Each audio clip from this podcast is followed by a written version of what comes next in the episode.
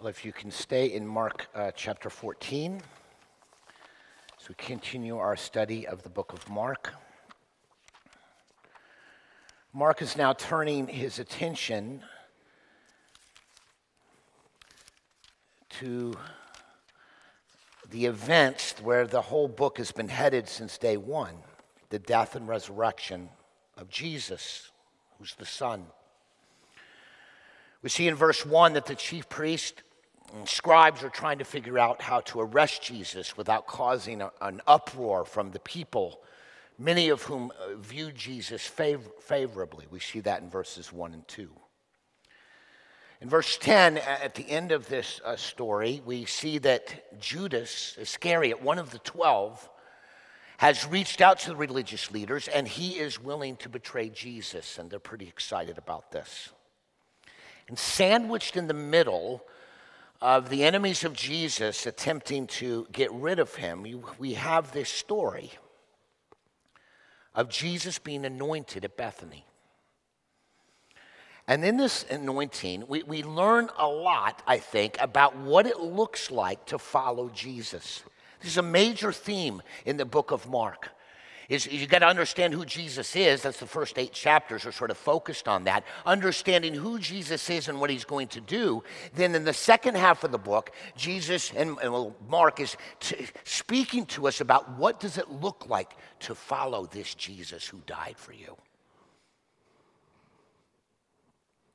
And this woman who anoints Jesus at Bethany shows us dramatically what it looks like to be a follower of Jesus Christ. And of course, that's what we're trying to do at Stonehill to help all of us become more dedicated followers of Jesus, not only here and around the world. And this story gives us a helpful picture of what that looks like.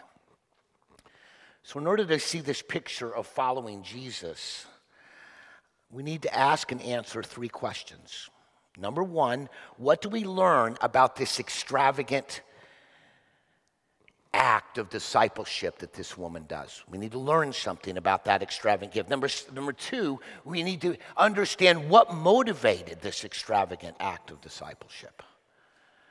And thirdly, we need to ask the question what extravagant act of discipleship is God asking you to do today?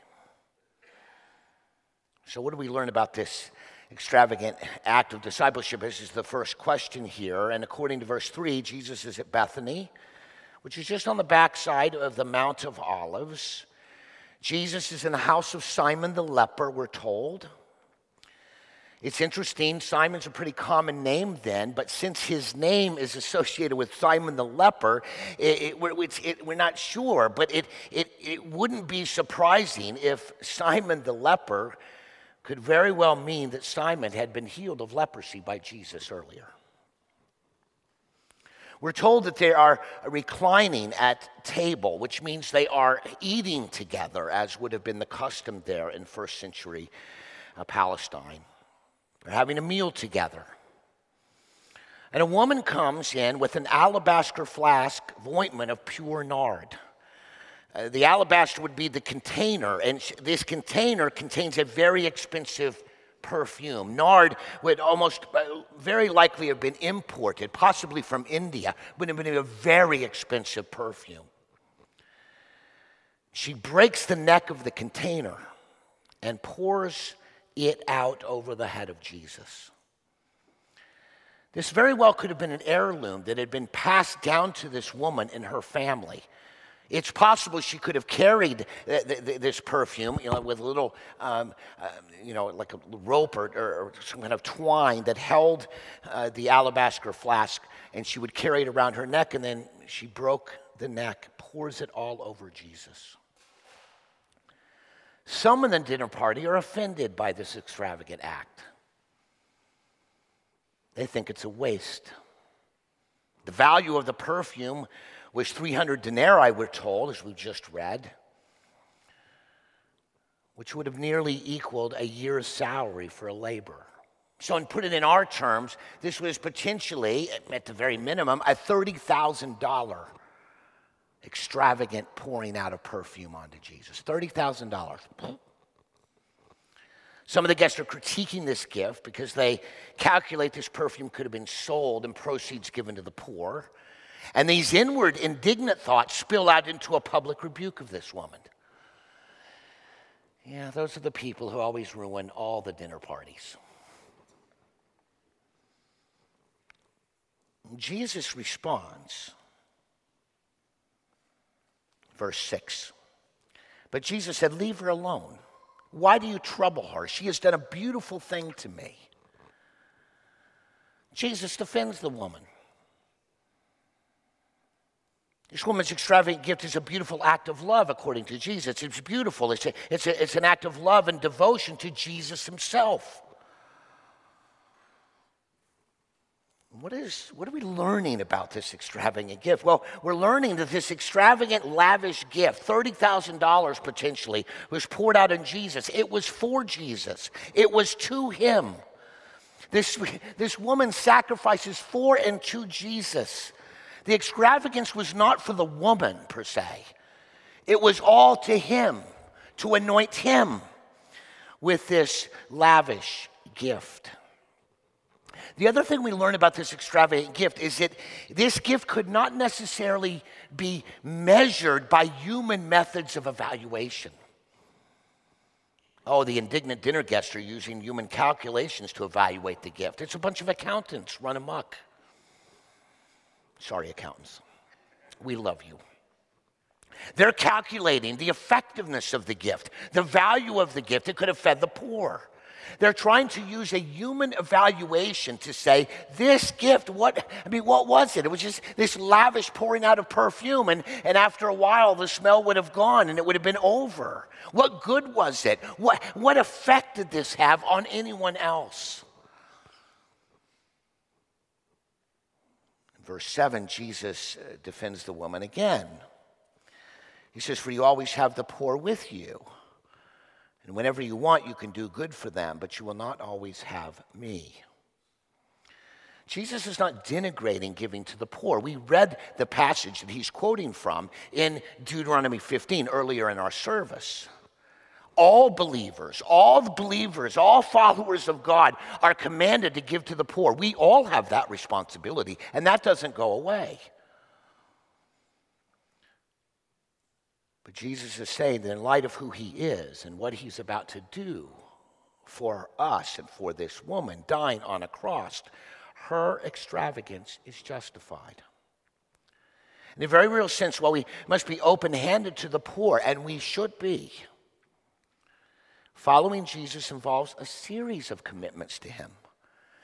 In following him that do include the poor, but are not exclusively to helping the poor. And so, what we see about this extravagant gift is that in following Jesus, it's appropriate for us to extravagantly lavish on Jesus, to Jesus, eye popping sacrifice is commensurate with who he is and what he's done.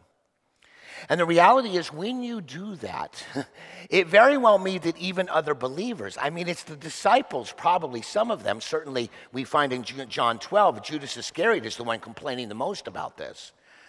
Even Jesus' own followers are criticizing this woman's extravagant, lavish gift. So you can make this kind of commitment to Jesus in all kinds of ways, and maybe even other believers around you won't understand it. They may even critique you. They may even say this is wasteful, this is ineffective. And Jesus saying that this kind of extravagance is appropriate for the followers of Jesus Christ to perform for him. Well, that's the answer to the first question.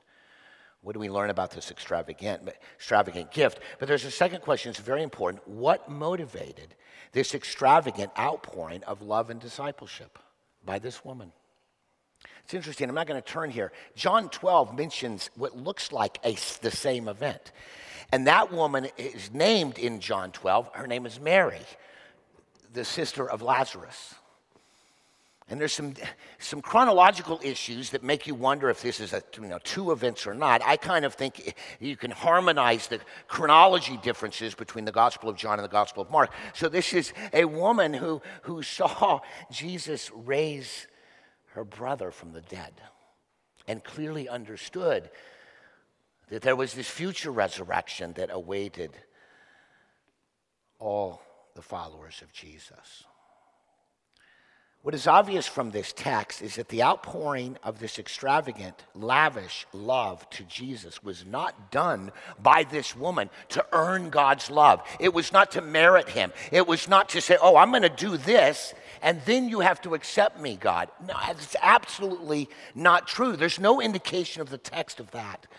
The woman's extravagant and sacrificial gift is poured out on Jesus in anticipation of what Jesus will do in his death and resurrection for that woman and for us.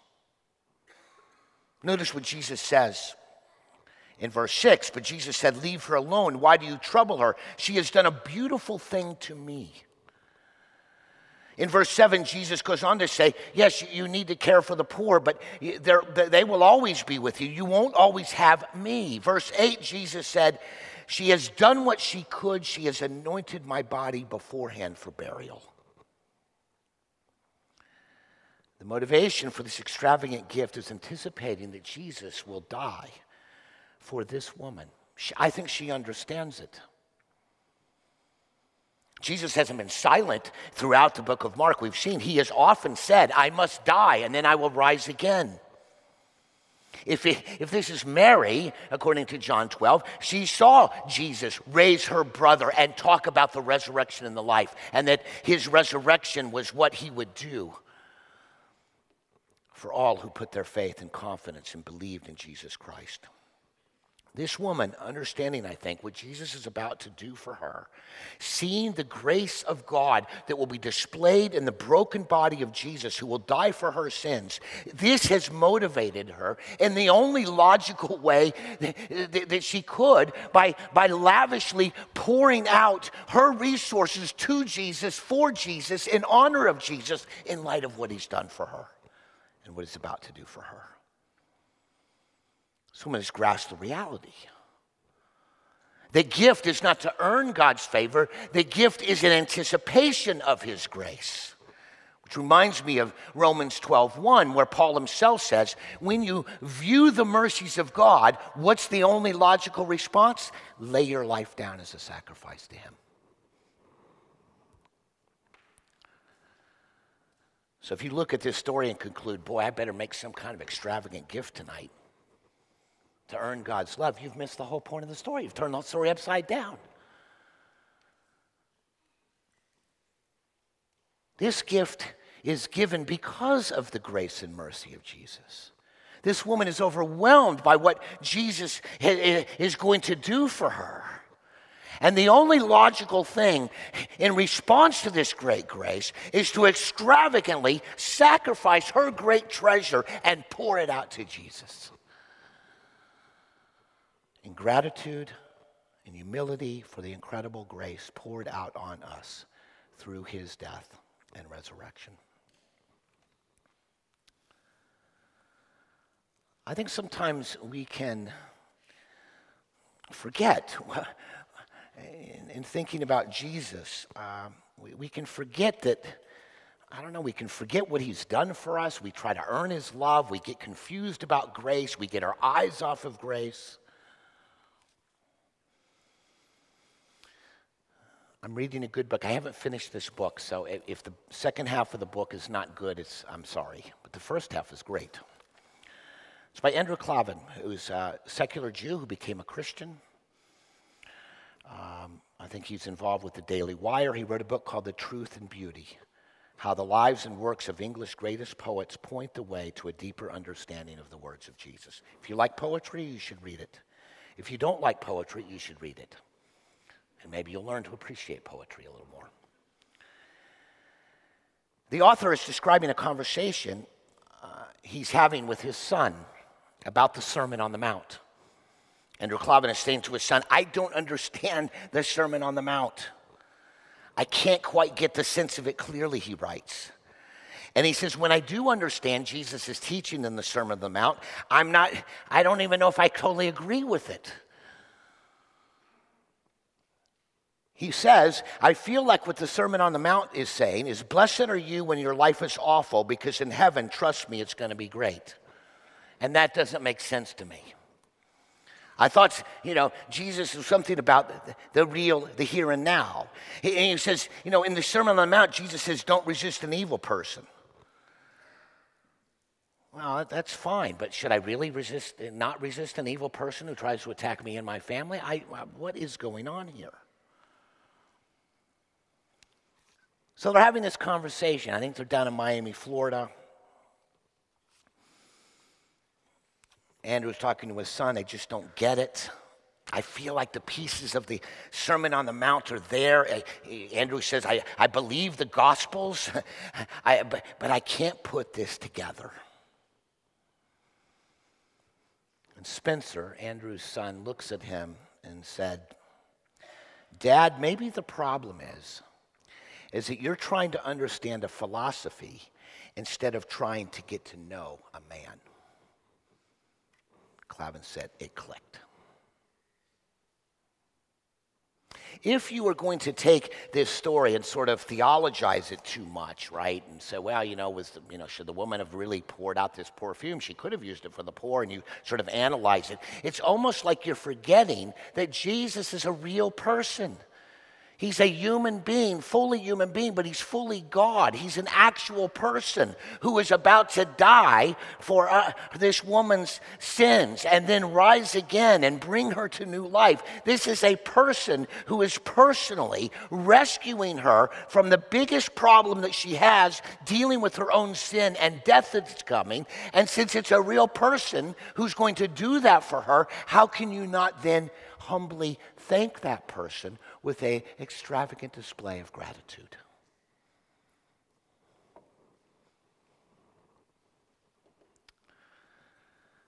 What motivated this extravagant outpouring of love? Discipleship. It's the grace of Jesus Christ. It's the person of Christ. It's what he did. We all do this humanly, right? Have you ever thrown a party for a loved one? Some of you bought balloons. What a waste. Some of you went to the store and got helium balloons. Guess what? They've, they've eventually sink down. What a waste. You bought a bunch of food, it was consumed quickly. What a waste. You've given presents, you know, extravagant presents. What a waste. No, it's not a waste.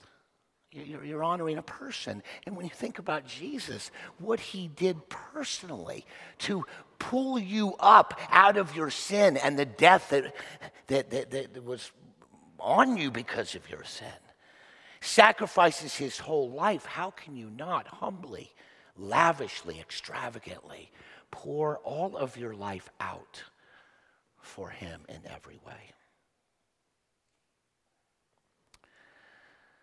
Which leads me to the last question What extravagant gift of discipleship is God asking you to do? Well, the effect of this woman's extravagant gift is still reverberating us today, 2,000 years later. Jesus said in verse 9, Truly I say to you, wherever the gospel is proclaimed in the whole world, what she has done will be told in memory of her. We fulfilled that prophecy this morning by reading this text and talking about it. 2,000 years later, we're still talking about this one sacrificial, lavish, extravagant act of love. And her sacrificial act did not feed the poor. And uh, as the dinner guest pointed out, they were correct about that. But it's hard to quantify. What, what, what, what value did this have? What, what, how was this effective? The reality is, no metrics can be applied to the effectiveness of her sacrificial act. It's the extravagant sacrifice itself that demonstrate us what our lives ought to be like. It's not simply that we need to do something extravagant for, for God, is that everything we do should be motivated by the grace of this person, Jesus, fully God and fully man. Every act that we do should be motivated by that grace, as that woman's was, which will propel us to do all kinds of things sacrificially and lavishly for Christ. Now, I know some of us, you look at this kind of thing and say, well, that woman gave $30,000 away. That was pretty big. I think a lot of us think about big sacrifices, and maybe some of you are being called by God to make a big sacrifice. I love the story, uh, Nik Ripken in the Insanity of God book. It's another great book. It's about uh, a pastor who has uh, been arrested in his country and has now been taken to prison. The uh, uh, his wife and his children are now hungry. There's no means of support. They've also been moved. They're not in jail, but they're living uh, away from where they are, and they're not doing well. They're not. They don't have enough food. They're hungry. Their lives are threatened as well. And one of the deacons gets waked up in the middle of the night by what he thinks is God, and the, the, the God seems to tell this deacon, "Get out of bed, harness your horse." Hitch the horse to the sled, load up all the extra vegetables that the church has harvested, the meat and the other food, and drive it to the pastor's wife and her children because they're hungry. The deacon responds logically with metrics. I can't do that. It's below zero outside. I, my horse might freeze. I might freeze. I'm not sure I can make it. It's a blizzard out there. And the deacon hears sort of the voice of God you need to go. Deacon argues with the Lord. He's following metrics, logic. Wait a minute, there's wolves. My horse may, may freeze. I may not make it. Then I'll be eaten. Deacon said, I'm not sure I can make it, but even if I make it, I, I might not make it back. And what the deacon says, he thought the Spirit of God told him, You don't have to come back, you just have to go. Well, that's a pretty big sacrifice, and he does it, and the pastor's family is spared and refurbished, so to speak. I think it would be wrong, though, to think about this story and ask yourself, what big thing do I need to do for God? Because oftentimes it's the smaller sacrifices that should be motivated by God's grace that make all the difference in the world.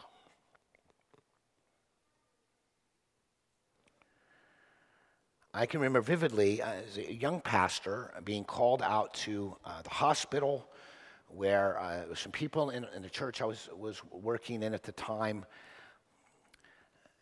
their adult daughter who had children, she was like 35 years old, she was dying of cancer, and I was ministering to that woman's mom and dad. It was tragic. She was leaving behind children, cancer was brutal the pain was immense, and the parents were beside themselves. I went to the hospital, young pastor, not sure what to do. The, the waiting room is filled with family and friends, just grieving, just being with the family in their grief. And I just, I sat there and I wasn't sure what to say. I wasn't sure what I should say. I didn't even know what to say. The grief was so palpable. I wasn't sure what to do, and so I just sat there. I sat in that waiting room for about three hours. I just felt like the Lord said, just be here. I said three sentences in three hours, none of them profound. Like, I'm sorry. Can we pray? I'm so sorry. That's about all I said. And I went home and I, I felt completely inadequate. I felt like, well, I, I was there, but what did I do? Months later, I would find out from various members of the family that my being there was the greatest thing that happened. And so, they felt so much support. And the wisdom that you shared was so amazing. I'm like, uh, what? Do I have a twin I don't know about? Spending three hours there was, was a little bit of an extravagant gift of time. I'm busy. I had many other things to do. I didn't feel like I did much. I didn't think I was that effective. But I felt by because the grace of God, I should do that. And guess what? God, God used it.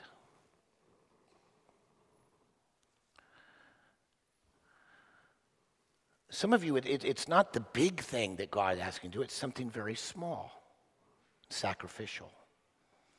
I do feel for the introverts in this church because in just a few minutes you're going to go out into an atrium filled with people. I know it's a nightmare for some of you. You've told me. But for you to go out in the atrium and just talk to one person, Or if you're an introvert, just, just texting someone and saying you're praying for him, it's really hard for you to do that. It's a sacrifice. Why? Because of the grace of Christ, you do that for someone else. I think the other thing we need to understand about the gift is you can't always measure the effectiveness or the metrics of the gift itself, just like the woman who poured out the perfume remember speaking with Woody Lewis. Woody Lewis is one of our global partners. He still works in France. He's in, living in the States now, but he goes to France. He's a graduate of Princeton University. He could have done a lot of things, I think, in life.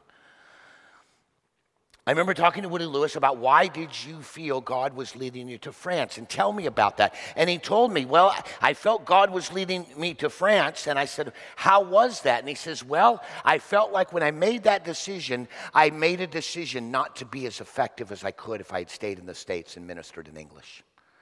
Because I had to learn a new language. I had to move. I tried to write in French, and of course he has it at the end of his sort of his career. He's writing books in French, but he says he looked at me and he says, God didn't call me to be effective. He called me to be faithful and to make whatever sacrifices I need to make. Whether it was effective or not is immaterial. The reality is, because Jesus died for me and rose again, he directed me to go to France, and I went to France knowing full well I probably would not be able to accomplish as much if I had stayed and worked in my own language of English. That's what we're talking about. Don't fall into the trap to read this story and think you've got to do something gigantic or even effective. You need to be faithful to pour out your life, motivated by grace, and pour out a sacrifice, a lavish sacrifice, commensurate with the grace that Christ has poured out for you. And that's what we're doing, which we're going to see in just a minute, is what our baptismal candidates will be saying this morning. We're going to be baptizing uh, one in just a minute, four at the 1130 service. And all of these baptismal candidates are saying to us publicly, I'm a follower of Jesus Christ. I'm trusting in the grace of Christ. By the power of God, I'm going to live for Christ. And by the power of God, because of the grace He's given me, I'm willing to go and do and be directed by Christ wherever He leads me, whatever He asks me to do. So when I pray, and then we'll have our baptism. Let's pray. Lord, I pray for each of us. We all need to see your grace. We all need to see your love. We all need to see your mercy. And when we look at you, we're motivated to pour out our lives for you. I pray that we would be faithful to the things that you prompt us to do. I pray that we would not be overly worried about whether or not they will be massively effective, but I pray that we would be focused on faithfulness. I pray that we would see that the little things that we, we do should all be motivated by grace. And I pray that we would live lives knowing the lavish love that was poured out for us in Jesus, that because of grace, we would turn around and pour out our resources for Christ in all kinds of ways as you lead us. We pray this in your name. Amen.